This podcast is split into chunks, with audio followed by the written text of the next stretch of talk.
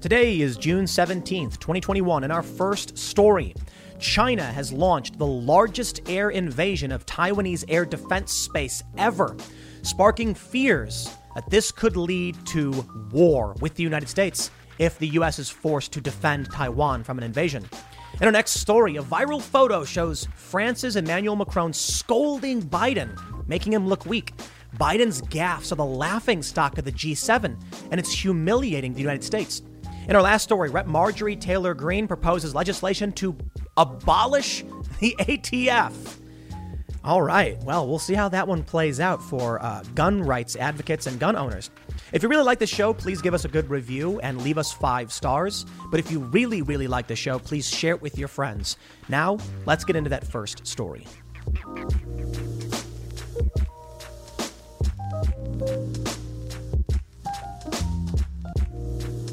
Joe Biden might be one of the most terrifying presidents we've ever had. And not because of an imposing visage or furrowed brow and iron fist, because of quite the opposite. Because Joe Biden is weak, because he struggles to speak, because a viral video shows Emmanuel Macron of France yelling at him and wagging the finger, and Biden's all disheveled and, and, and flustered. At a time when China has sent its largest group of military aircraft to invade Taiwanese airspace, triggering alarm bells, a U.S. response. At the same time, Russia was engaging in a war game just about 300 miles west of Hawaii, triggering a U.S. Air Force response. There is great fear that war is coming. Republicans are now warning about it. China has been preparing for it. And there's a desperate attempt by many to avoid this war. But it may be inevitable. And that's truly scary to me because According to a Forbes article, at least one of their opinion pieces, the actions of the U.S. Air Force in the West to prepare for or even counter China makes nuclear war more likely. And what did we hear recently? China threatened the U.S. basically because of our investigation into COVID. They said that they must make more nuclear weapons to send shivers down the spines of the American elite. And they're not wrong, they will. I wonder Will we get an American elite that will challenge the rise of China, the Belt and Road Initiative, the expansion into the Pacific, the South China Sea, the attacks on our allies in the South China Sea and the Pacific, on fishing boats, on civilians? Or will we have a weak, scared, spineless Joe Biden unable to handle the threat? I don't know. But I'm worried about the internal conflicts as well. I'm worried about our economy. Joe Biden is implementing secret taxes on the middle class. There is an increasing conflict between the left and the right in this country. We are as much fighting ourselves as we are challenging China. In fact, it may be that the conflict internally in the U.S. is substantially worse than the pending conflict between the U.S. and China. And that means if a real conflict breaks out with China, we will not be unified, nor will we be able to actively defend our allies. Nikki Haley recently said if China moves in on Taiwan and takes Taiwan, it's over because then they will think it's fair game to take whatever they want. Take a look at what we saw in San Francisco recently, story I covered just a few days ago. Shoplifters, brazen acts, loading up garbage bags in stores and riding out on their bikes. Why? Well, the dam has broken. Once you reach a critical mass, once you cross the event horizon, people in these cities realize the cops can't stop them. It's a permanent state of looting. What do you think will happen if China makes a move on Taiwan and the U.S. can do nothing to stop it? Nikki Haley is correct. China will continue to escalate its moves, seizing more land, making more egregious moves. And there's nothing we can do once they cross that threshold unless we decide to go to war. And that's when we, be, we could be facing the real prospect of nuclear war, something I hope all of us wish to avoid. But it seems more and more likely every day. Now, I don't know if any of this means war is coming, but this is certainly a major escalation. I briefly mentioned this the other day when talking about the, the failures of Joe Biden, but here we go. Let's talk about the actual military actions taken by China. Before we get started, head over to timcast.com and become a member to help support our work. When you're a member, you'll get access to the members only area, which is a bunch of exclusive segments from the Timcast IRL podcast. Yesterday, we talked with Ivory Hecker she was the whistleblower who went to Project Veritas, and we discussed mili- uh, uh, we discussed media malfeasance. We also have a new newsroom. You may have noticed we're writing articles. We're going to be hiring many, many more people, and we really, really do need your support. It's not that easy. We're going to be hiring maybe three or four more people in the immediate to start producing real news as we prepare for the launch of the new full website in just a few weeks. So go to timcast.com, sign up.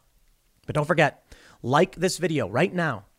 Subscribe to this channel and hit that notification bell. And if you think this news is important and you think I do a good job, please share this video on all social media platforms. Encourage your friends and family to watch it. That's our marketing campaign. I don't have billboards, I don't have YouTube propping me up like CNN. If you think I deserve the viewership more than CNN, please share this video now. From Defense News, China sends largest group of military aircraft in, in a single day near Taiwan. Now, it's interesting they say near Taiwan because my understanding is that this actually crossed into Taiwan's air defense zone. They say China has sent its largest ever number of military aircraft in a single day into the international airspace surrounding Taiwan, with the island nation scrambling its fighter jets and deploying air defense missile systems in response. The Taiwanese Ministry of National Defense said 20 Defense said 28 People's Liberation Army aircraft entered Taiwan's air defense identification zone from the southwest on Tuesday. So, so clarification, it's their air defense zone, not specifically their air territory. The aircraft included fighter jets and nuclear capable bombers, and they flew in six distinct groups, according to a ministry news release and an accompanying graphic. The fighter jets were, were comprised of 14 Shenyang J 16 multi role strike aircraft and six J 11 interceptors, along with four Xi'an H 6 bombers. The remainder were electronic warfare, anti submarine, and airborne early war- warning aircraft. About three of these groups flew to western to the Western Pacific via the Bashi Channel south of Taiwan before turning back. Taiwan has accused China of attempting to wear down its air force with regular flybys, with former Defense Minister Yen Tef- Tefah telling Parliament in October 2020 that Taiwan flew 2,972 sorties against Chinese aircraft between January and October that year. In Beijing, the spokesman of, China, of China's Taiwan Affairs Office, Ma Xiaoguang, said the latest flybys were a response to acts of collusion between, between Taiwan and foreign forces in a bid to secure Taiwanese independence. China sees self ruled Taiwan as a rogue province and has vowed to reincorporate the island with its mainland. Now, if you're not fully familiar with what's going on with Taiwan and China, I can give you a very, very simplified version. China thinks Taiwan is part of China. Taiwan views itself as independent. The U.S. has this weird agreement where they kind of act like Taiwan's independent and don't allow China to come in while still acting like Taiwan is part of China. And there have been efforts to negotiate and work with Taiwan outside of China that China feels is an affront to its national sovereignty. This is escalating the point of war, but I'll simplify it even further. China wants to regain full control of Taiwan. If they do, it will be a direct attack on U.S. allies in the southeast, uh, in Southeast Asia. And if the U.S. can't do anything to defend its allies, well, then China will become emboldened and war is very likely. They say the flyby happened on the same day the U.S. Navy said a carrier group led by the aircraft carrier Ronald Reagan entered the South China Sea via the Bashi Channel. Citing a spokesman for the carrier group, Reuters reported the Navy did not have any interactions with the Chinese aircraft. China has previously flown a large bomber force near Taiwan, while a U.S. Navy carrier group was transiting the nearby waters. The Wall Street Journal reported in February that one such force of H 6s carried out a mock attack on the Theodore Roosevelt carrier strike group as the lead ship and its escorts transited the Bashi as its and its escorts transited the Bashi Channel. Prior to Tuesday's flyby, an analyst with the Japanese Defense Ministry's National Institute for Defense Studies pointed to a pattern of Chinese air activity near Taiwan. In his commentary published June 8th, Masayashi Monma noted that H 6s, which can carry anti ship supersonic and cruise missiles, were active around Taiwan when the Theodore Roosevelt carrier strike group sailed through the Bashi Channel in late January 2021. He added that fighters and airborne early warning aircraft were also present based on data released by Taiwan's defense ministry. He speculated that the former were carrying out bomber escort drills under the command and control of the latter. At the time, Monma wrote that Chinese air activity around Taiwan was growing in sophistication and complexity and suggested the possibility of mid air refueling tankers joining such training operations in the future. Those additional aircraft would enable China's fighters and bombers to increase their time on station and bolster their range into the Western Pacific. To put it, to put it bluntly, it seems like they're preparing for war. War seems more and more likely. From Newsweek, prepare for war. China military warns in new propaganda poster for Taiwan. The actions they're taking suggest something bad may be coming. The Chinese military has released a flurry of pictures and videos showing battle ready troops and training exercises as part of a new propaganda drive aimed at Taiwan. Articles published by the information arm of the People Liberation's Army, 80th Group Army, carried stark warnings for splitists and a poster reading Prepare for War. The campaign material was widely shared on Wednesday by users on China's popular social media service Weibo and WeChat. There's the propaganda photo. Recession and inflation are here. Gas, housing, and everyday goods are up, way up. And you want to be ready for any situation. So, what would you do if there's no food on the shelf? ARC Heirloom Seeds are here to help. Did you know 99% of seeds sold today can't reproduce? With heirloom seeds, you only have to plant once, then you can grow year after year, giving you and your family stability and security because things are getting crazy out there. Our all in one seed kit provides everything you need to grow your own food. This premium seed kit has over 65 varieties, 50,000 seeds in stores for 15 years. You'll also get our exclusive seed guide to make growing a no brainer. ARC Seed Kits is a family owned and operated business and the most trusted name in the nation for over 15 years. Our mandate is to get heirloom seeds into every home in America. Go to arcseedkits.com today and get free shipping by entering promo code podcast. That's arkseedkits.com, promo code podcast. Get your seeds, get prepared, get growing. arcseedkits.com. The brigade swore to obey all commands and fear no challenges, while also committing to fight for dignity without fear or death, according to the propaganda literature. Among the social media posts prepared by the 80th Group Army's Political Work Department, responsible for gathering intelligence and influence, op- influence operations, was a music video produced by Voice of the Strait, a collection of five PLA radio stations based in Fuzhou, Fujian province, broadcast spe- especially for listeners in Taiwan. The music video titled Want to Be a Splitist? Listen Here. The performance was done in Mandarin and in the Southern Min dialect, both of which are widely spoken in Taiwan, which the Chinese government claims as part of its territory. So, what does that mean for us? Well, I highlight that just to show their propaganda suggests they'll try to take Taiwan. The U.S., in my opinion, right now, not a foreign policy expert by any stretch of the imagination, just somebody who reads the news, has been following the news for quite some time. I do not believe the U.S. would intervene to defend Taiwan. I really don't. I think if China made its move right now, this is just my opinion, the U.S. would wag its finger and start making demands and then do nothing. That to me is worrying. China will then move on other U.S. allies. Japan is next, Korea is next. Eventually, we'll get dragged into war. From Forbes, why the Air Force's plan for fighting China could make nuclear war more likely, from Loren Thompson. He writes Late last year, the U.S. Air Force conducted a secret war game testing how it might repulse a Chinese invasion of Taiwan in 2030. As described by Valerie Insinna in Defense News, the Air Force employed an array of manned and unmanned aircraft to blunt the attack, including the super stealthy B 21 bomber, which is still under development. Cool photo, by the way, we can see. The B 21, Insinna reported, was used to penetrate contested zones, presumably meaning Chinese airspace, while the less survivable B 52 launched cruise missiles from standoff distances. The good news is that the hypothetical Chinese invasion in the war game was halted without resort to use of nuclear weapons.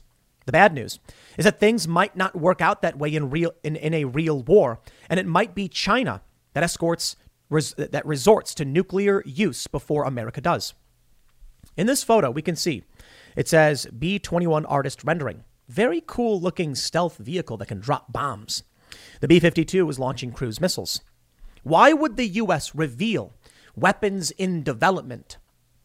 Maybe the US doesn't actually have these weapons because psychological warfare is just as important in many respects.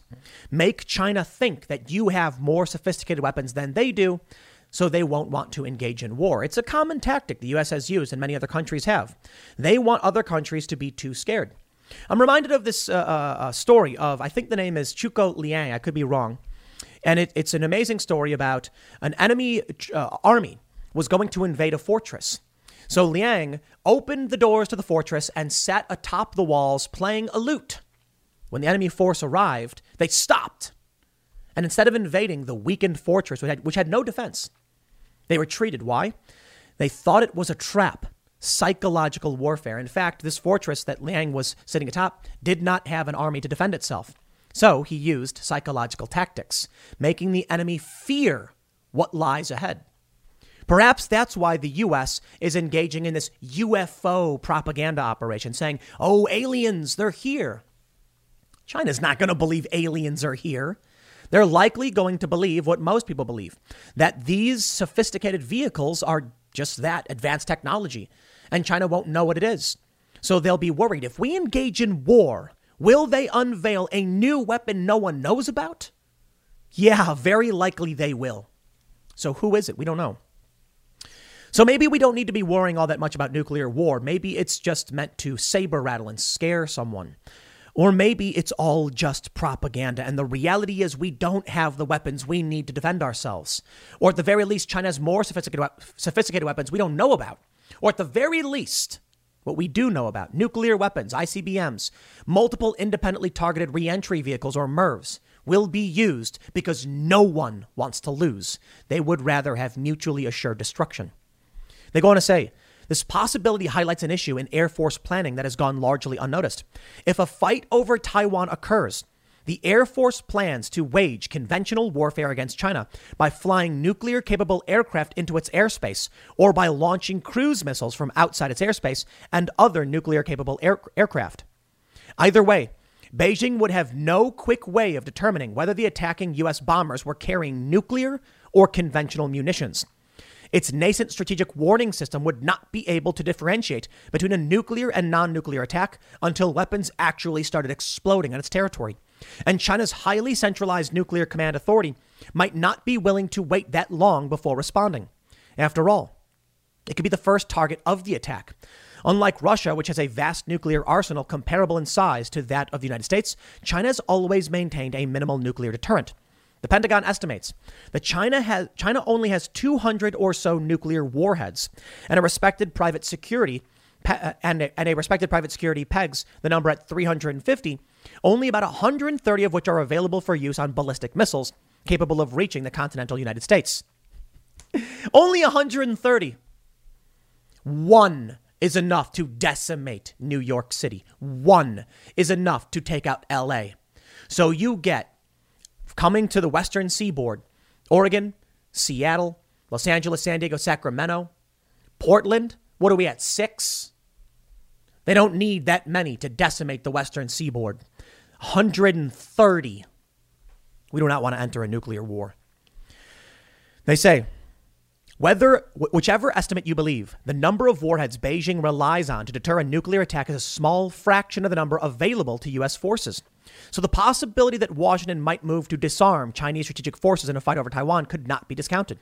Since most of the missiles threatening the U.S. are road mobile, it would be logical for Chinese leaders to assume that stealthy bombers might be sent to track down ICBMs and take out the handful of other Chinese strategic systems. Four submarines, a few bombers, capable of targeting America. As the, as the Air Force Fiscal 2022 Posture Statement observes, the B 21 will possess the range, access, and payload to penetrate the most highly contested threat environments and hold any target around the world at risk. That includes China's nuclear weapons, its early warning radars, and strategic command network. Faced with this possibility in a war where Chinese and U.S. forces are already fighting, Beijing might decide it needs to launch its long range missiles before they are destroyed on the ground. The official Chinese position is that it will never be the first nation to use nuclear weapons. But Pentagon officials have been warning for years that Beijing might move to launch to, to a to a launch on warning posture that might be called that might be called to use them or lose them approach to deterrence. It wouldn't be the first time a nation's operational nuclear strategy was at variance with its declaratory strategy. In such a scenario, the, strategic stakes surrounding Chinese occupation of Taiwan would fade to insignificance in Washington compared with the prospect of nuclear warheads detonating on U.S. soil. And yet, Air Force planners don't seem to have given much thought to the fact that their future heavy bomber force will consist entirely of aircraft whose conventional or nuclear payloads are indistinguishable to an adversary. This didn't matter much when the enemy was Serbia or Iraq. But when the other side is itself a nuclear power possessing a long range strategic arsenal, it could matter a lot. During the, la- the later years of the Cold War and thereafter, the Air Force undertook a series of steps aimed at promoting strategic stability with Russia, such as eliminating the nuclear attack features on its B 1 bombers.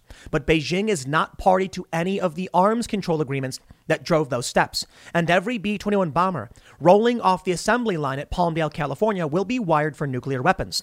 Most of the missions envisioned for the bomber are conventional, but Beijing would have no way of knowing that for sure at the onset of a war. Do you know about China's ghost cities? Right now, China has around 50 underpopulated cities.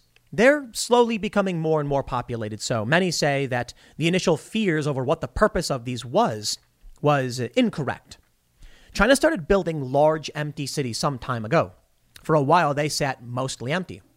I believe Vice and many other outlets did small investigatory journalistic pieces on these cities. So conspiracy theories arise. The first, why would they do this? To inflate their economy, to create false supply and demand, so that they can hire a bunch of people to build cities so they have work that they don't really need. Maybe. Others fear that they're sort of escape cities. If a nuclear war were to break out and the US targeted the main economic hubs of China, China has created backup cities so that they could absorb the large influx of population fleeing from these decimated areas. The U.S., being less likely to target empty or underpopulated uh, cities, would, would first strike at the main hubs. The Chinese would then flee to these underpopulated cities and immediately kickstart their economy. There's also fears based on what's happened with COVID by, well, I can only say it this way decentralizing our economy moving people out of major cities, having them buy lots of guns. It sure is fortuitous for the United States these things are happening because those greatly benefit the U.S. in the event a nuclear war actually does break out. They go on to say most of the missions envisioned for the bomber, the, the B 21, are conventional, but Beijing would have no way of knowing. So, given the fears that often seize hold of leaders in crises, the possibility of nuclear first use by Beijing can't be dismissed. Of course, China could act preemptively to reduce the vulnerability of its retaliatory forces by expanding them. Perhaps it might follow America's example by putting most of its nuclear arsenal on submarines that can't be tracked when beneath the seas. That's a move the country's leaders have resisted. Their force is predominantly land based, but with the advent of B 21, they might feel no alternative. And while the venerable B 52 is not quite as threatening as the B 21, after 2030, it will be equipped with nuclear long range standoff weapons that can penetrate any Chinese defenses. You could say that collectively, the stealthy B 21 and B 52, equipped with stealthy cruise missiles and a potent deterrent, are a potent deterrent to a Chinese assault on Taiwan. But somebody in the Pentagon ought to be contemplating how those aircraft should be used if a war nonetheless occurs to prevent the conflict from stumbling into a nuclear exchange. As one senior military officer commented in a not far, not for attribution discussion earlier this year. You need to deter the Chinese without scaring them so much that they might go nuclear. Now, is war possible? NATO warns of military challenge posed by Taiwan. We have this story from Australia. PM Morrison says Australia working hard to avoid war with China. Now, this story I actually do find alarming. The story is just from today. It implies that they think war is likely or that we are at least moving in that direction. They're trying to avoid it, which means they view it as possible. And it seems to me that they feel that without effort, we are moving towards that likelihood. Australia, as you may know, accompanied a U.S. strike group into the South China Sea, or at least into this area. Australia has been working with the U.S. on this. I really do think that this is the, the, the big danger of our generation the fourth turning, Thucydides' trap, whatever you want to cite, there's real fear for a war breaking out internationally. And there's a lot to consider in this, a lot more that I couldn't possibly hope to understand. I hope that what I'm seeing is surface level nonsense. I hope that China flying into this defense zone of Taiwan is meaningless, saber rattling, meant to scare Joe Biden into a trade agreement. I don't think people feel that way, and I'm sorry, I can't make those assumptions. The media, Military leaders, their statements, and the actions taken by the military of these countries suggest that war is increasingly likely. When it comes to the reporters uh, uh seeking more information on this, Biden gives me pause. He says things that raise alarm, uh, alarm, uh, flag, red flags and alarm bells. Yahoo News reports Biden bristles at Fox News reporters' question on China.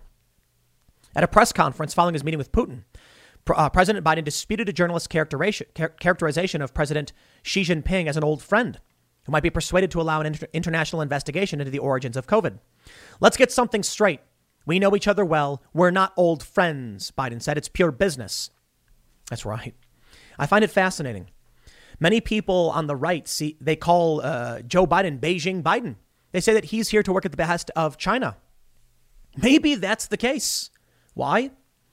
I wonder if people like Joe Biden recognized that they that the United States would not be able to win a war with China, or at the very least, it would re- result in mutually assured destruction. So the only thing they can do is just keep giving, what giving into uh, China, giving them what they want. Think of it this way: everything we're reading about the war and the conflict. I always tell people: imagine you're in the middle of the woods, stranded. You have no idea where civilization is. You have a little bit of food and water. You're carrying a canteen you have a gun. And off in the distance, you see someone who looks just like you, carrying a gun and a canteen. What do you do? It's a, it's a general question. There's no real good answer. Many people I talk to say they'd wave and yell. Okay, what if the person yells and waves back gibberish you don't understand? What do you do? I've been watching, I don't know if you guys have seen the, the, the stand right? It's a new show. It's on uh, Paramount Plus, I guess. This is the Stephen King novel about a pandemic that wipes out most of the Earth's population, and some survive. It's basically like a battle between God and the devil or something. In it, there's many circ- many many instances where people confront another person, and what's the first thing they do? They draw their weapons. They point them at each other. This is basically war. I know China doesn't want nuclear war. The U.S. doesn't want nuclear war, but they're two different interests. China wants to expand. They want to grow their economy. They want to expand their influence. The US doesn't want that, but China is doing it. Eventually, whether anyone wants it or not, war breaks out in situations like this, and we are experiencing what's called Thucydides' trap, which may come true. That is, as you probably know by now if you've watched my videos, as a rising economic power is about to displace the dominant power, war breaks out, or at least it tends to. The U.S. may not want to go to war, but China absolutely believes Taiwan is theirs. It doesn't matter what we think.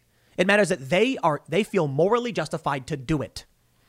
And what will we do if they actually invade? I'm warning you now. China, uh, I'm, I'm sorry, Taiwan makes a ton of our computer chips. There's already a shortage. We really need them for our economy, for our military, for our weapons. Did you know Fast Growing Trees is the biggest online nursery in the US with more than 10,000 different kinds of plants and over 2 million happy customers in the US? They have everything you could possibly want, like fruit trees, palm trees, evergreens, houseplants, and so much more. Whatever you're interested in, they have it for you. Find the perfect fit for your climate and space. Fast Growing Trees makes it easy to order online, and your plants are shipped directly to your door in one to two days. And along with their 30 day Alive and Thrive guarantee, they offer free plant consultation forever. This spring, they have the best deals online, up to half off on select plants and other deals. And listeners to our show get an additional 15% off their first purchase when using the code POOL at checkout. That's an additional 15% off at fastgrowingtrees.com using the code POOL at checkout fastgrowingtrees.com, code POOL. Offer is valid for a limited time. Terms and conditions may apply.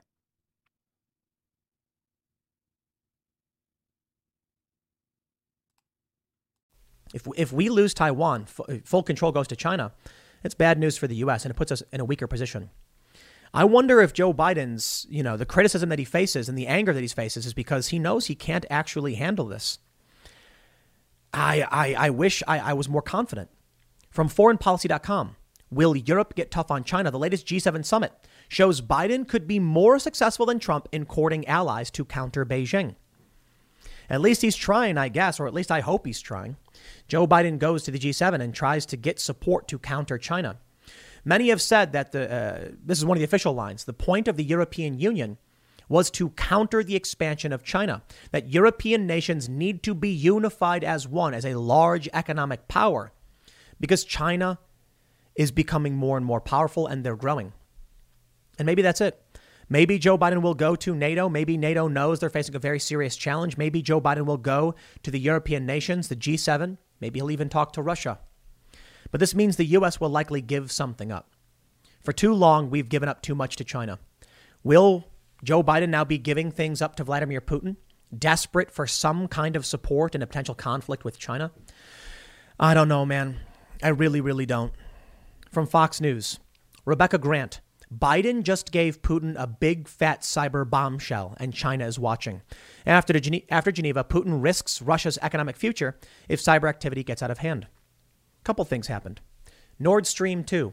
Why did Joe Biden shut down an oil pipeline in the U.S. and then waive sanctions to allow Russia to build the Nord Stream 2 pipeline into Europe?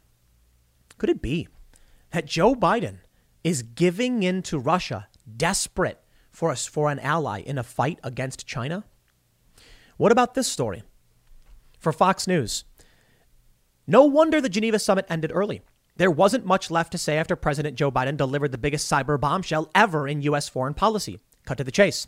If Russian President Vladimir Putin doesn't get the Russian hacking and ransomware cyber attacks under control, the U.S. can mess with Russia's oil export pipelines.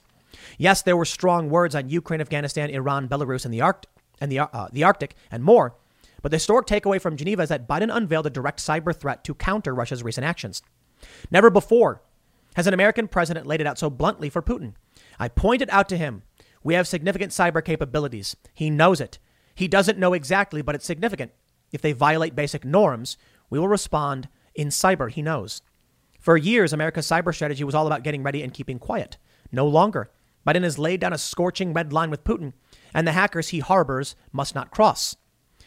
It's an interesting story. Others have framed it a bit differently. Biden said, here's a list of things don't attack. You got to stop, you got to protect. This sounds to me like Biden is trying to get tough with Putin, but also based on what we saw with the oil pipeline sanctions, it's more of a you better be with us and not against us. Stop attacking us. But I don't know. Maybe Biden's not giving up the Nord Stream 2 pipeline because he's worried about China. Maybe it's because Russian hackers have been targeting our critical infrastructure. Here are the four key points they say. As of now, America's critical infrastructure is off limits to attack, period. That means the energy grid, water, a total of 16 specific entities. Don't expect much more detail. The critical infrastructure list has been around for a while, but it's a classified secret. The U.S. Army General Paul Nakasone at the U.S. Cyber Command is not about to tell you anything about how his cyber warriors, civilians, and military personnel from all service branches carry out their tasks. I found this story fascinating. Why would Biden say any of this to Putin? Oh, you can you can cyber attack other components in our economy and that's fine. How about you say it's all off limits? It's a weird conversation. And he basically gave him a hit list. I don't know about war with Russia though. Russia was doing these war games west of Hawaii, and the U.S. scrambled the Air Force, but I'm not entirely convinced Russia's our biggest problem. I don't think Russia would dare go to war with us, though they have a massive arsenal of nuclear warheads. I don't know the exact number. I think it's like 25,000 or something ridiculous, way more than China. I don't know what to expect. I don't. I don't know if Biden's doing the right thing or not, but I can tell you there are very serious concerns about what we're seeing What's China's Belt and Road Initiative? Why is Joe Biden concerned? PolitiFact says since 2013, China has been pursuing a Belt and Road Initiative to leverage its industrial capacity to help developing countries build out their physical and digital infrastructure. Many nations in the West worry that the initiative could tilt international commerce and geopolitics in China's direction with long lasting consequences. At their summit in mid June, G7 leaders launched the Build Back Better for the World initiative, which is aimed at countering Belt and Road and offering stronger standards for government transparency, environmental protection, and the ability to avoid dependence on China's authoritarian government. Sounds to me like economic war is afoot. I hope it doesn't escalate, but I have a feeling it will. Do you think China will just stop? They'll say, We're good where we are. We don't want to be a world power. We just want to live under the boot of NATO in the West. No, of course not. They've got a billion plus people. They're going to keep expanding. And eventually, they'll expand into our territory. And then there will be fighting. China got dangerously close with this, this air incursion into, into Taiwan's air defense zone. Don't think it's the last. They're testing the waters, quite literally, or testing the air to see what they can get away with. I don't think the U.S. will do anything to stop them. I think Biden is too weak. But I, I, I don't know. I don't want war. So what do we do? Do we defend Taiwan or we just say no? It's a tough call. But I'll leave it there. Next segment's coming up at 8 p.m. over at youtube.com slash timcastirl. Thanks for hanging out, and I'll see you all then.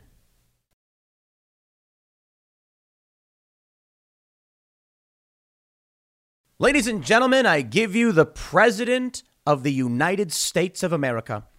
If this image doesn't infuriate you as an American, well, then I, you probably don't care about the United States.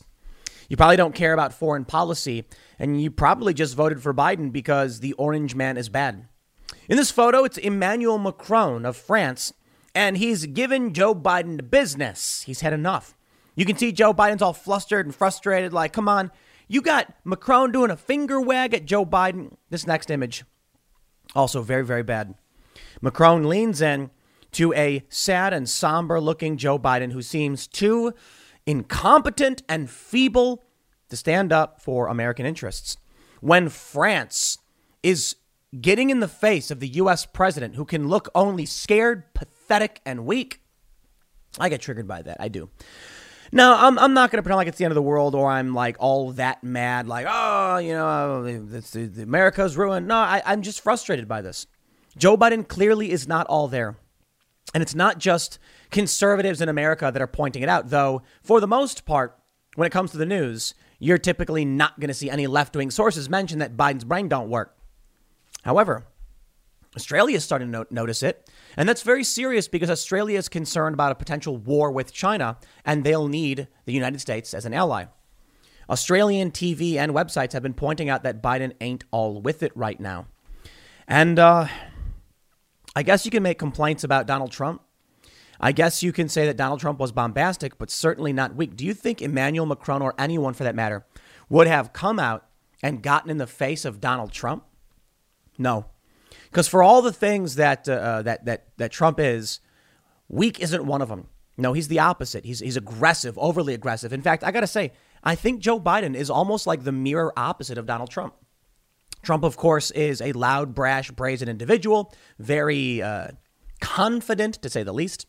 And Joe Biden is a quiet, feeble, pathetic, weak old man. Donald Trump would speak for hours just off the top of his head. Joe Biden's in mental decline. Donald Trump's an outsider. Joe Biden's an insider. Now, I, I, want I want to give a shout out to a sponsor today, Ground.news. They're they're uh, helping support this channel. I don't normally take sponsors on this channel, but there's a reason why I want to I want to shout them out. I want to show show you a little bit about what they got. Go in the link in the link below. It's ground.news slash timpool one. It'll automatically direct you to wherever you can download the app. It's it's a great service. It really really is. You may have noticed I've been using their browser extension because on sor- on, on stories where they actually track the bias, you can see who's not getting this news. So when you look at these stories about Joe Biden, you're actually not getting any left wing sources. Ground News reports, or I should say, it's from OAN. Australian TV, Biden is illiterate, incoherent, and cognitively deficient. See, this is how I find out about a lot of these stories because I'm trying to look through things I may miss. OAN reports that Australian TV says it's about Joe Biden, and as we can see, no one else is covering it. But it's true. Here's news.com.au. Concerns for Joe Biden's mental capacity raised amid gaffes at G7. We have another story. This one also from news.com.au. Biden is a weak, frail, cognitive turn- mess. This is what we're what people in Australia are saying about us right now. Well, that, that photo about Macron was apparently their uh, anger at us over what was going on in Libya. But I do want to shout out one other thing that I find particularly valuable with Ground.news, and it's the blind spot feature. So, seriously, really cool stuff, and I'm really grateful that uh, uh, Ground News is sponsoring the show. Again, link in the description below ground.news slash timpool1, the number one. Check this out. You can type in someone's Twitter handle, and it'll show you. It says Tim Pool, 55% of the news Tim Pool, uh, Timcast interacts with on Twitter leans left. That's true. And you know what's really interesting about this? There's that study I often cite talking about moderates and conservatives and how conservatives get like two thirds of their news from conservative sources and a third from liberal sources. Moderates get their news from two thirds liberal sources and one third conservative. And liberals just only get mainstream media. It makes sense. I'm moderate, right? Moderate uh, center left slightly. And yeah, I interact with mostly news on the left, 21% center, 24% conservative. And I think it, uh, I think it very much makes sense. But uh, anyway, check out the link in the description below. Let's get back to the story at hand. What's happening right here? Politico, when we see Macron bullying and and just I mean this photo is is bad. Joe Biden seems you can let, let me just stress this. We don't know exactly what Macron is saying to Joe Biden, but look at Joe Biden's face. His brow is furled, he's raising his hand, clearly getting yelled at by Macron. Macron then leans in, and Biden just basically looks like he's he's he's given up and given in. Trump would have stood up and gotten his face and screamed at him. We don't we don't need France, you know, these countries getting up in our face. But I got to be honest, what's happening in France? Well, you have former generals, you have high high profile personalities warning about wokeness and calling it out. So yeah, maybe this is a, should be a wake up call to America because France typically is the butt of many jokes, you know, where they're surrendering in World War II. And now Emmanuel Macron's coming to our president. That's what you get when you get with Joe Biden. That's what you get when you get with Joe Biden. That's right. Here's the story from Politico. Macron pitches Biden on plan to get foreign fighters out of Libya. It sounds so weak compared to the photos that you see pitches plan. No, I, I, I, I don't think he's pitching. I, I, okay, fine. Maybe you could argue he's pitching something. No, he's he's yelling and he's he's like scolding Biden, who just sits there and, and embarrasses us, embarrasses us, who can't handle tough questions and has outbur- outbursts of rage for for no reason. He can't deal with the stresses of this job, and he should never have been president in, in the first place, in my opinion. This guy should not have run. But you know what? the, the orange man bad narrative was strong enough to get a bunch of people to vote for a feeble, disheveled old man who can't think properly. But that's the story, right? It's, it's quite simple. France has pitched the U.S. and others on a plan to remove foreign fighters from Libya. The plan seen by Politico, yeah, yeah, yeah, we get it. But what's this photo? I wonder what Macron was really saying. In a tactic, it's a tactical shift for Emmanuel Macron, adopting a more collective approach that could end up offering a foreign policy win to someone else. Joe Biden pool photo, Getty Images. Well, as you can see, there are Australian outlets that are pointing out that Joe Biden is not all with it. I bring you now to this article from timcast.com. Biden snaps at CNN reporter, suggests she might be in the wrong business. He can't stand up to Emmanuel Macron because he's in a position of weakness. When Anthony uh, Antony Blinken was having discussions with China, what did China say? The, that America is not negotiating from, from a position of strength. Okay. Well, they say all empire, you know, empires don't last forever. America is certainly an empire in many respects. Maybe this is it. China's walking all over Blinken. Macron's walking all over Biden. So what does Biden do? Like a like like a schoolyard bully who gets yelled at by his dad, he goes and takes it out on other people. Check this out from timcast.com. President Joe Biden became quite testy with CNN's Kaitlan Collins at his Geneva press conference on Wednesday. The exchange took place following the president's press conference regarding his meeting with Russian President Vladimir Putin. As Biden went to leave, reporters began shouting questions in an attempt to get his attention. One of them succeeded by asking about Americans detained in Russia. So we have Aaron Rupar here via Twitter Biden, in response to Peter Doocy's question about the origins of COVID, what we should be doing is rallying to world to work on what is going to be the physical mechanism available to detect early on the next pandemic and have a mechanism by which we can respond to it.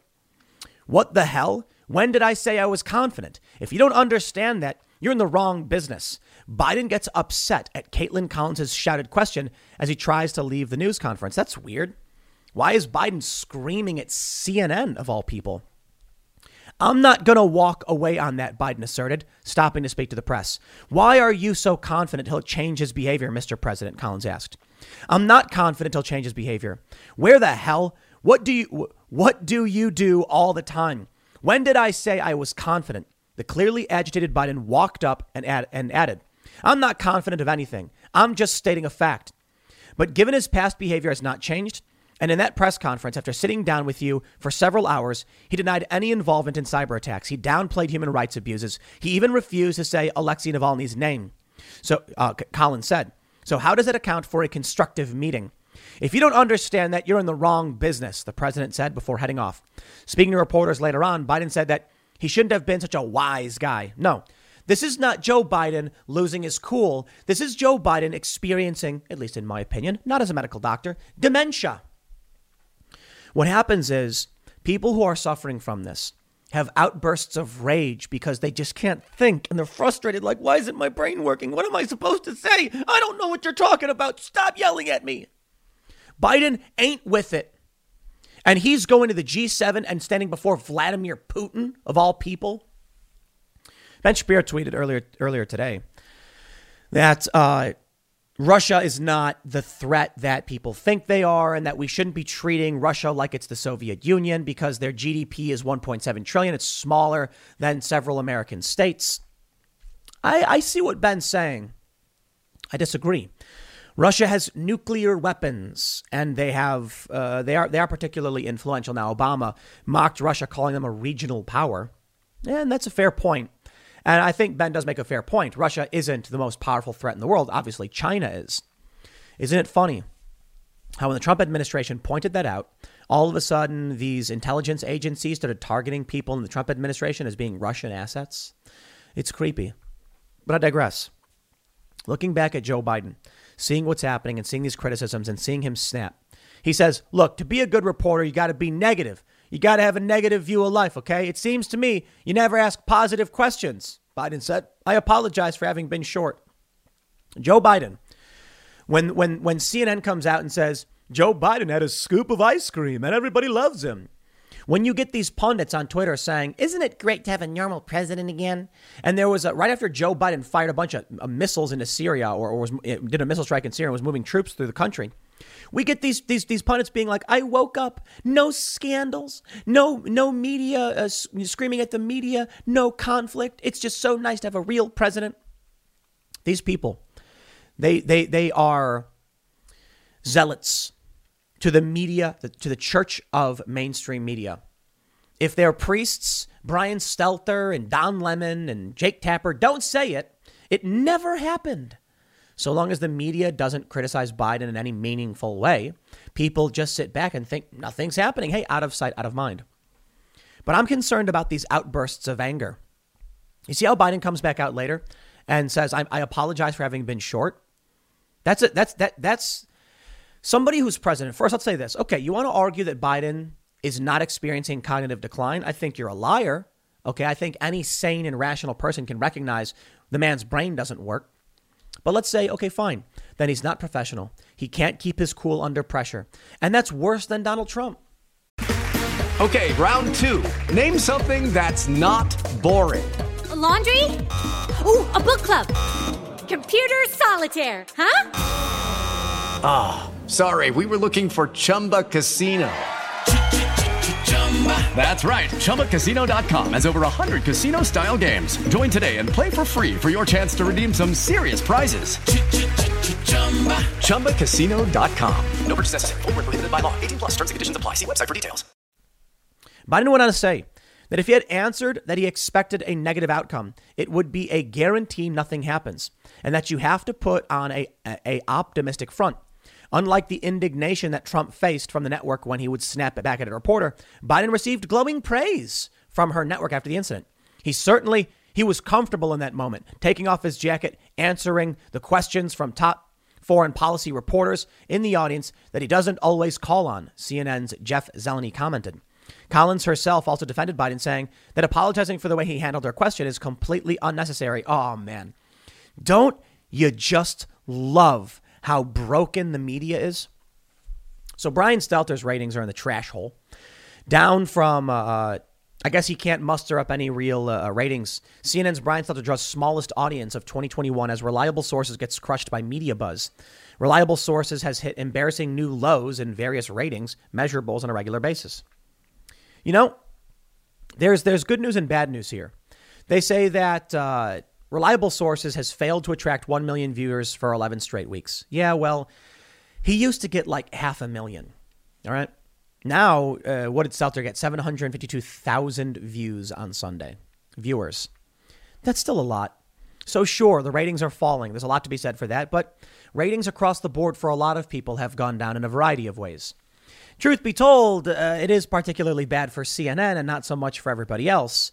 Um, many conservative commentators are stable or seeing their ratings go down only a little bit because we're not in the political season anymore. But you see, CNN, they live on just saying nice things about Joe Biden. That's the, that was their game. During the Trump era, that's what you would get.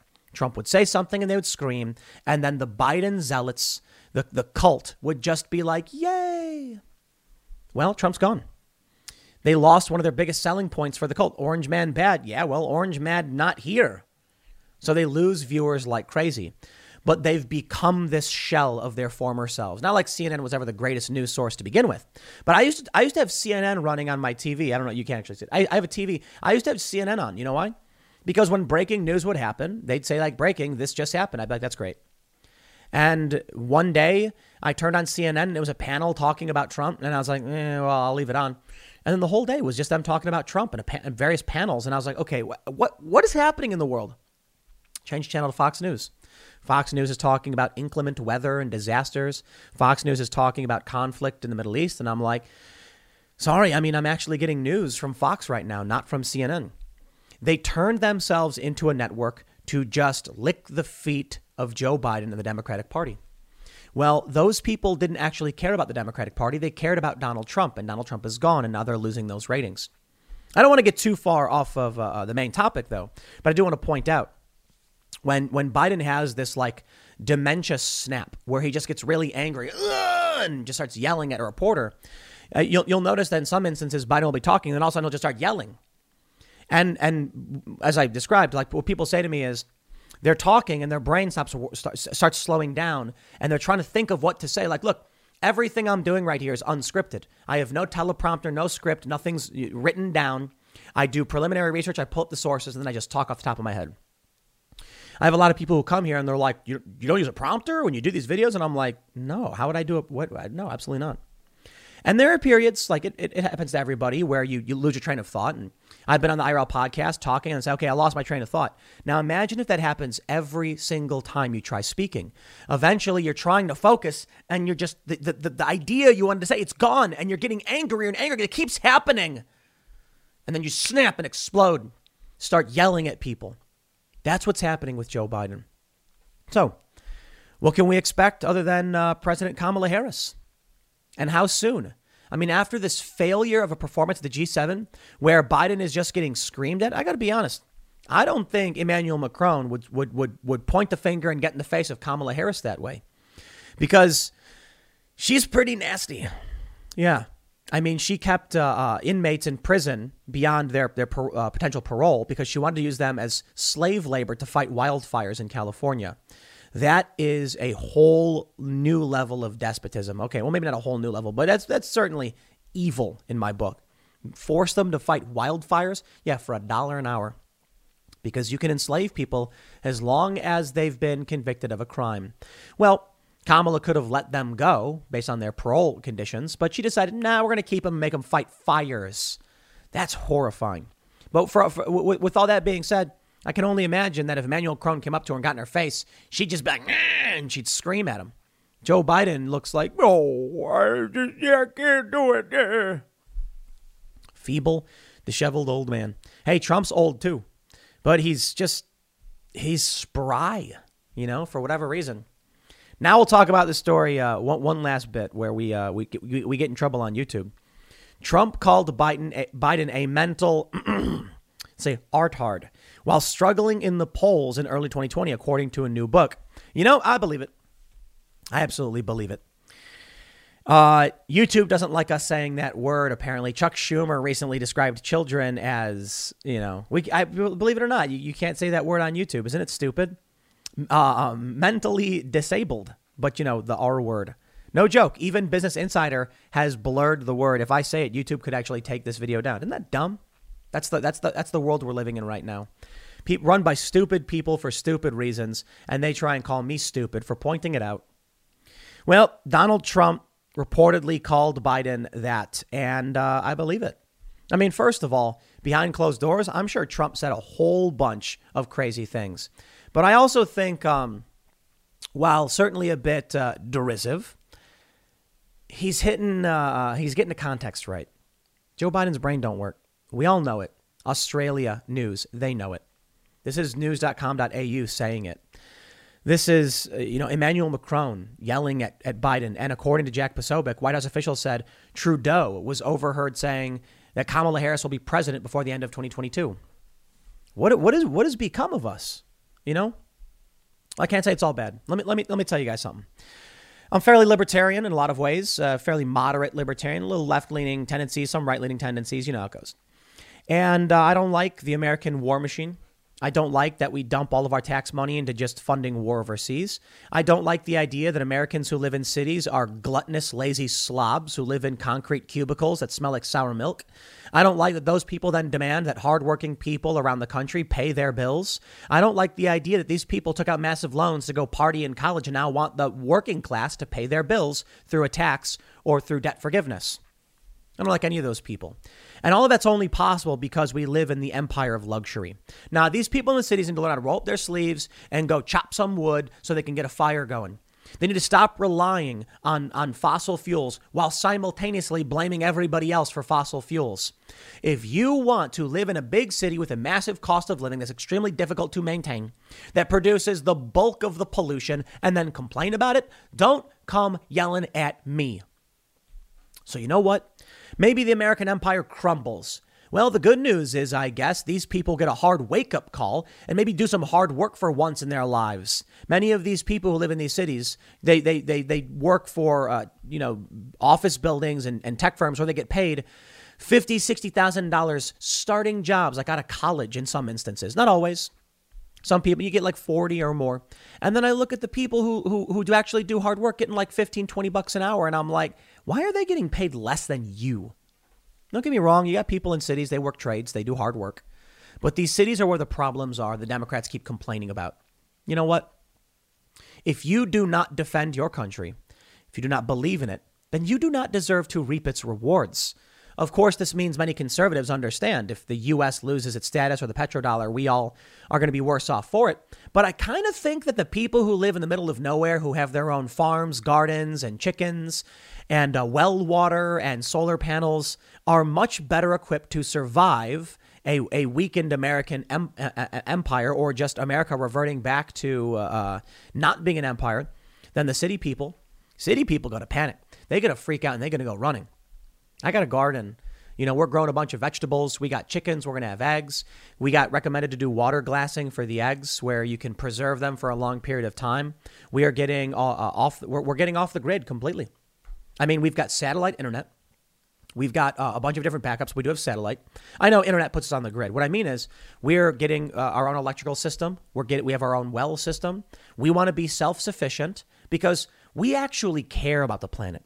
We actually want to be responsible. The people who live in these big cities who prop up people like Biden want to watch it burn and they want you to pay their bills. Anyway, I, I don't want to rant on a di- different subject now. I'll leave it there. Next segment's coming up at 1 p.m. on this channel. Thanks for hanging out, and I will see you all then. Hey, I kind of like this lady, Marjorie Taylor Greene. Yeah, she's a fighter. Of course, the, the left has come after her. Even Republicans have come after her. But um, Rep. Marjorie Taylor Greene to introduce legislation that would abolish the ATF. Yeah, I'm a gun guy now, uh, big on 2A and big on the right to keep and bear arms. And I think it's more, you know, I, I've not it's not like I was always a hardcore gun control advocate or anything like that. I was more in the middle, like, well, we should have a conversation about certain restrictions. And uh, I've never been anti gun or anything like that. But I think once I actually started getting into the process of buying a gun and dealing with these these issues and crime, well, then I was like, these laws make no sense. I think from the outside, to many of these leftists, uh, or I shouldn't say leftists, leftists like guns, many of these Democrats, they take a look at these laws or, or the concept of the laws, and it makes sense on the surface. Hey, we don't want people to have fully automatic guns and they go around mowing people down. And you're like, makes sense to me. And then you realize, hey, actually, you it's really difficult to get a fully automatic weapon. They're called NFA items. They're regulated, rare. They don't make them after 1980. I, I believe after 1986, you don't you, you you can't make them or something like that. And so you start realizing many of the things that people have asked for already exist. Hey, guess what? You want to go to a gun store and buy a gun? You got to do a background check. The left keeps asking for background checks. They exist. So what are the what are they asking for? I don't know, but I can tell you this: the ATF doesn't really understand how to navigate these situations, right? This is alcohol, tobacco, and firearms and explosives. And uh, they deal with people who are buying certain weapons. And if you want to buy an NFA item like a suppressor or um, I, I, think a short barreled rifle, I don't know if you can get those. I think they're NFA. You got to go through the ATF. And they're struggling to figure out how to actually deal with what a gun is because, I mean, there's a bunch of crazy kinds of guns. And you can and, and people can invent and change and make new calibers. So they're always in this constant game of cat of cat and mouse where the atf is like okay well uh, pistols with a brace can be used as a it can be used as a stock so it's kind of a short barreled rifle and maybe we'll change the rules. Yeah a lot of people aren't fans. The atf struggles to deal with this. So marjorie taylor greene says she wants legislation that would abolish the ATF, get rid of them. They would be forced to auction off all their guns to FFLs. Here's the issue this doesn't really do anything. Okay. I mean, we can complain about the ATF. We can complain about, you know, Waco and things like that. And it's, um, it, it's a good thing. I, I, I think the ATF is bad. But ultimately, it just transfers back all of these laws to the FBI or this, this, this jurisdiction to the FBI. I don't know if actually abolishing the ATF does anything. That's why when you see, uh, unless you change the laws, right? So on the left is like, we should abolish DHS. I'm like, I don't know that's going to change anything. We should abolish ICE and do what? Transfer the laws and the powers and the jurisdiction back to the feds, to the FBI or something. And I'm like, so it's going to be the same people doing the same thing. You realize that. But let's take a look. We've also got some other news out of Texas. Constitutional carry. Now it is signed into law, but let's read and see what's going on. Daily Caller reports Republican Georgia Rep Marjorie Taylor Greene will introduce legislation Thursday morning that would abolish the Bureau of Alcohol, Tobacco, Firearms, and Explosives, the ATF, if signed into law. The Daily Caller first obtained a legislation titled the Brian A. Terry Memorial Eliminate the ATF Act. The bill was named after Marine and Border Patrol agent Brian Terry, who was killed in a gunfight after a group of armed men attempted to rob smugglers who were transporting drugs from Mexico to the U.S. Terry was part of a high ranking Border Patrol unit and was participating in Operation Fast and Furious, which allowed federal agents to let known criminals buy weapons in order to track the purchases to other criminal organizations. A really dumb idea, I might, uh, I might add. The legislation's co sponsors include Southern Carolina Republican Rep Ralph Norman, Arizona Republican Rep Paul Gosar, and Florida Rep Matt Gaetz. Okay, so, so shout out to those guys as well, Matt Gaetz. Here's what the legislation would do, according to Greene's office. It repeals all ATF regulations and guidance after August 1st, 2020, to the date of enactment, rescinds hiring authority for the Bureau, and abolishes the Bureau six months after the date of enactment. The alcohol, tobacco, and other regulatory functions are transferred back to the FBI. Requires that the Bureau publish an itemized list on their website of all confiscated firearms and ammunition possessed by the Bureau, which must be sold to uh, federal firearms licensed dealers, FFL, via public auction before the Bureau closes. Proceeds from the auction are placed into a fund for the families of Border Patrol officers killed in the line of duty as a result of Operation Fast and Furious, providing grants up to $150,000 per family affected. Any remaining funds not used by 2032 will be redirected to a program awarding states grants funds grant funds to establish firearm safety programs. Hey, I like the sound of that, right? Quote Joe Biden and the radical, the radical anti-gun Democrats want to unleash the ATF on law-abiding gun owners across America, attacking our God-given Second Amendment rights to keep and bear arms. The ATF's ongoing unconstitutional attacks on the Second Amendment must end, Greene told the Daily Caller before introducing the legislation. Twelve years ago, under the direction of hate uh, of hate America leftist Eric Holder, the ATF smuggled firearms to Mexican drug cartels, Fast and Furious, who then used those firearms to kill American hero Border Patrol agent Brian Terry. This can never be allowed to happen again.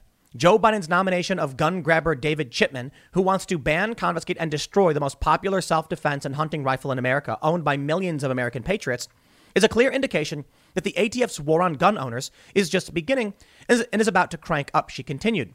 I'm introducing this legislation to eliminate the ATF to protect all gun owners across the country from a tyrannical, power hungry group of bureaucrats whose goal is to destroy our Second Amendment rights.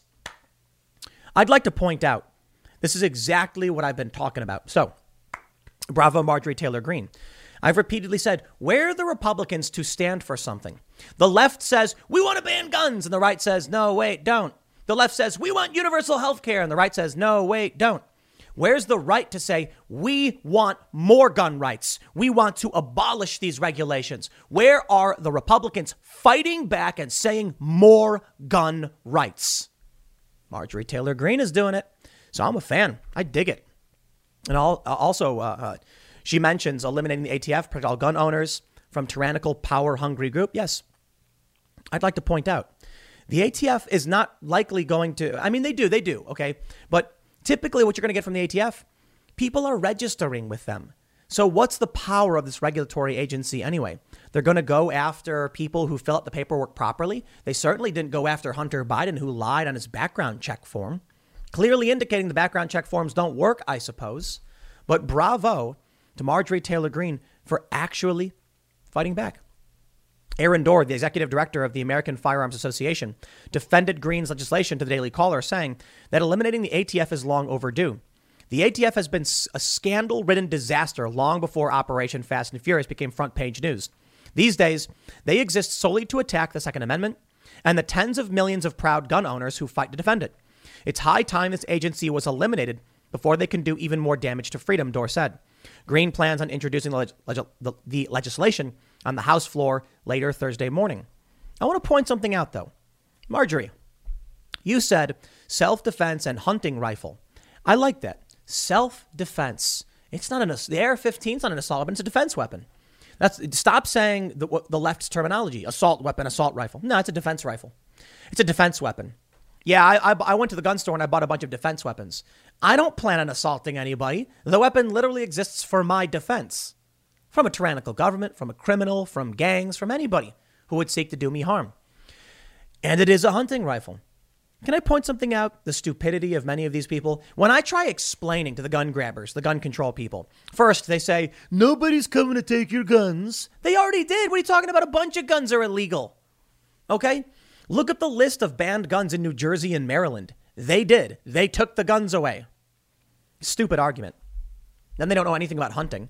So I, I, I show people whenever they come, I'm like, here's a nine millimeter Luger. This is used, as, it's a NATO round, and here's a 5.56. It's a rifle round for an AR 15. Here's the 450 Bushmaster with polymer tip. If you know anything about these, the Bushmaster is very large. Now, if you want to have an argument about which is more uh, uh effective in dealing with taking down enemy combatants or whatever, fine. But people can clearly tell the difference between the smaller rounds, high velocity, that are used for uh, uh, combat. And the reason they're smaller is that they work against people and you want to be able to carry a lot. When you're hunting and you're dealing with big game or like a large, you know, deer or whatever, you're going to need a more powerful round, more stopping power. The gun grabbers don't understand this. They've never actually like looked at bullets. But here's my favorite point I want to make. You go on Twitter whenever there's a big news story about gun violence or whatever, they're always screaming about the AR 15. They don't even know what it means. It's like, okay, um, which round specifically? Well, no one would hunt with an AR 15. What would they do? What are you talking about? I got an AR. Uh, uh, no, no, I don't. I've got people can buy ARs chambered in four uh, in, in in 450 Bushmaster. It's a larger round, more stopping power. Okay, and uh, you can you can get basically an AR-15 in in uh, in any kind of basically any caliber. It's meaningless. Now, I know most of you know this, but I just want to point something out. I also have a Barrett M82. You may have seen the vlog we did over at um, youtube.com slash castcastle. That's right. I took out a 50 BMG semi-auto uh, Barrett M82. I don't hear them calling for banning that. Now, don't get me wrong, Joe Biden does want to ban 50 BMG, but it's because the left doesn't, or I should say the Democrats, don't know anything about guns. Otherwise, they'd be like, I got to be honest, if when when when someone asked me, what uh, what are you possibly hunting with a Barrett M82? I, I, there was this Democrat guy on Facebook, and he's like, "No one's banning your guns." And I said, "Here's a list of my guns that have been banned in, in many jurisdictions." And he was like, "What would you hunt with those?" And I explained, like, well, here's the purpose of each and every gun. Different calibers serve different purposes. You know, if you're inside a home, you might want to use. Uh, some people say a shotgun. I think like uh, I'd like a nine millimeter rifle with uh, you know hollow point or frangible bullets, safer, safety, right? And then I got to the Barrett M82, and I'm like, honestly, nothing. Barrett M82, I guess you hunt helicopters and tanks. See, that's the point. we're legally allowed to have these weapons of war. Literally, it's a weapon of war. Because that's what the point of the Second Amendment is. A, a, well regulated militia being necessary to the security uh, of a free state, the right to keep and bear arms shall not be infringed. We get it. Doesn't say hunting anything anywhere in there. So, I'd like to see this passed. I really don't think it will. But at the very least, Marjorie Taylor Greene is doing what I've been saying we need Republicans to do making a demand, saying this is what we need. Now, I, I love this story. This is from uh, just today. Newsweek. Madison Cawthorn says armed citizens could topple U.S. government. Ask the Viet Cong. I love this.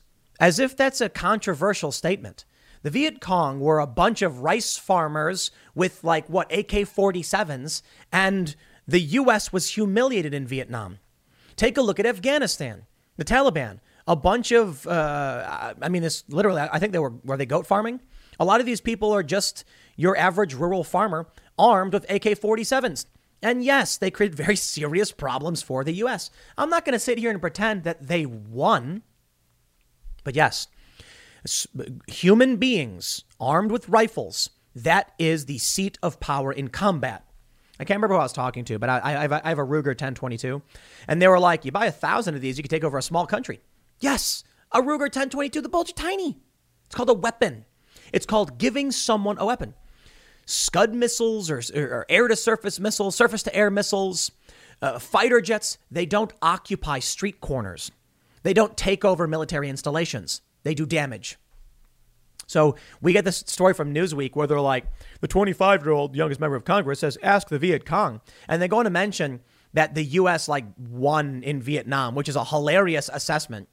They're like, the Viet Cong was a communist revolutionary organization. Their main objective was the overthrow of the South Vietnamese, but the U.S. forces were ultimately successful in reunifying the country, blah, blah, blah. Oh, yeah. And, and the country, which remains under communist rule. Of course, the Viet Cong suffered huge losses.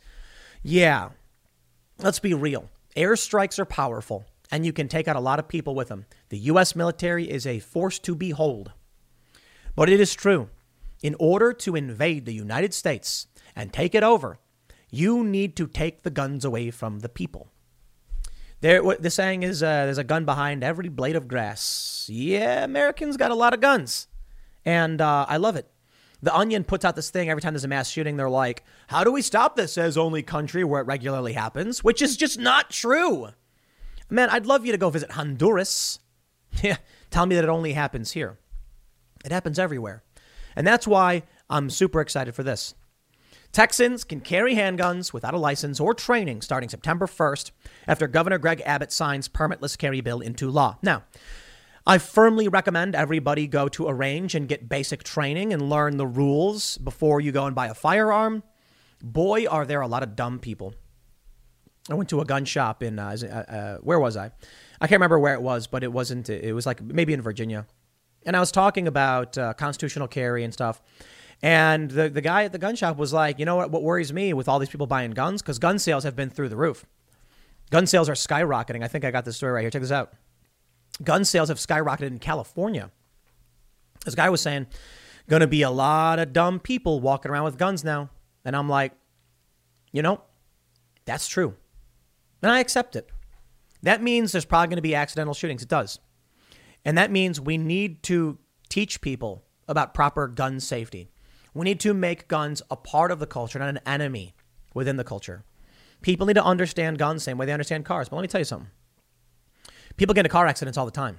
We don't ban cars. When I go and cross a busy street, I don't, and, and let's, I'll put it this way there's a stop sign.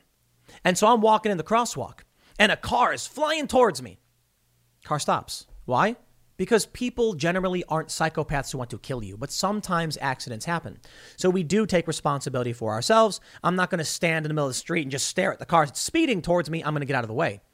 But I cross busy streets all the time, and no one hits me with their car. The left says, car, a good example. Then why don't we require a license and insurance for every gun? You know? I actually argued that a few years ago. Someone responded very easily. Then I want a license and insurance on your podcast. And I'm like, yeah, it's a good point. If you don't like the Second Amendment, change the Constitution. We can make arguments about the requirements for insurance.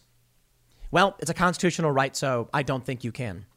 However, I will say, Judy was boring. Hello. Then Judy discovered ChumbaCasino.com. It's my little escape. Now Judy's the life of the party. Oh, baby, Mama's bringing home the bacon. Whoa, take it easy, Judy.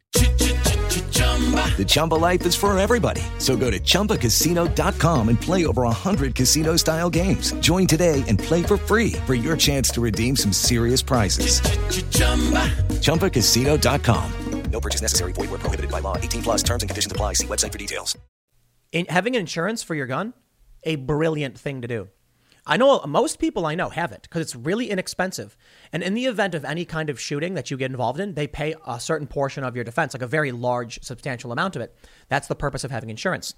Because even if someone breaks into your house and you shoot them, you're going to have to defend yourself and justify. Now, in many states where you've got stand your ground laws, yeah, you probably don't.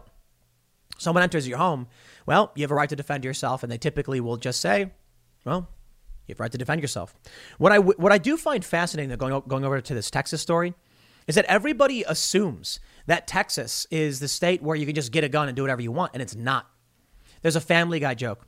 Brian Griffin walks into a liquor store and he's like, "I'll get a you know a fifth of Jack or whatever," and he's like, "Here, your here's your Jack Daniels and here's your gun," or like, "Here's your whiskey and here's your gun." He's like, "My gun." He's like, "State law, buy whiskey, get a gun," and he's like, "Huh." That's the joke. Texas before this, at right now, requires you to get training and pass a course some people can't pass. That's interesting. You know, I'm not entirely opposed to it. To be completely, to be completely honest, I'm not entirely opposed to it. That you could walk into a, a Department of Gun Services and just pass a basic test, and they and you get a gun. However, the challenge hits up against the Constitution. The right to keep and bear arms will not infringed. Therefore, you don't got to be examined by the state to bear arms. Why? Defeats the purpose of the Second Amendment. When I say I'm not completely opposed to it, what I mean is I think people should have training. I think people should have insurance. I also think that allowing the government to regulate the press, religion, or the right to keep and bear arms defeats the purpose of what those amendments stand for. It's really funny in New York, for instance.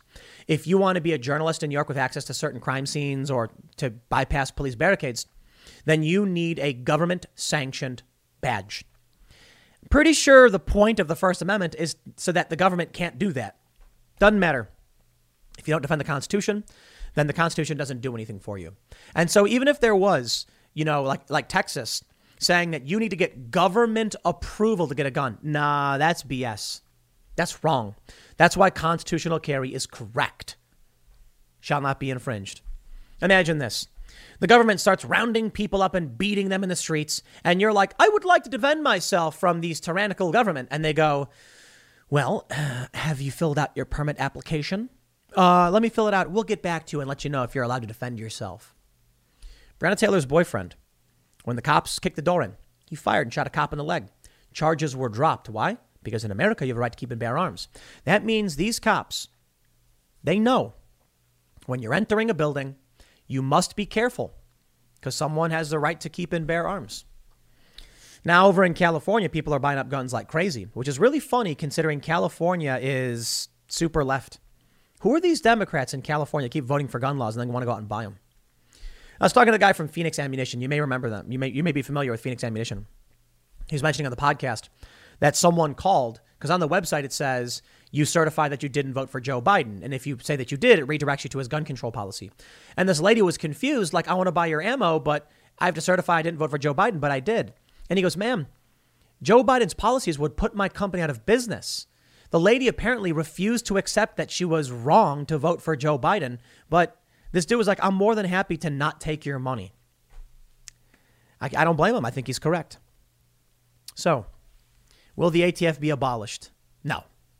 Does it matter? I don't know. I mean, it would get rid of some of the regulations going back about a year, but is that enough? People should have a right to own assault rifles. I mean, a, a legit select fire rifle that can shoot full auto. They have a right to keep and bear arms. Why are we, we I mean, and, and, and the silly thing is, to be completely honest, semi auto is better anyway. Um, people don't, uh, military and armed forces, they don't use full auto. They have the ability to, but I guess a full auto is used for like suppressing fire, I suppose but still seems rather wasteful. I don't know. I guess it's for fun on the range. We'll see if there's any more Republicans willing to stand up. But to Marjorie Taylor Greene and those who co sponsored the bill, Thank you for, for actually pushing back and making demands. I'll leave it there. Next segment's coming up at 4 p.m. over at youtube.com slash timcast. Thanks for hanging out, and I will see you all then.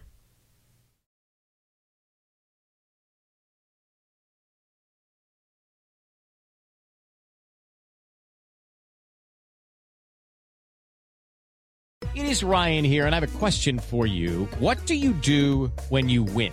Like, are you a fist pumper?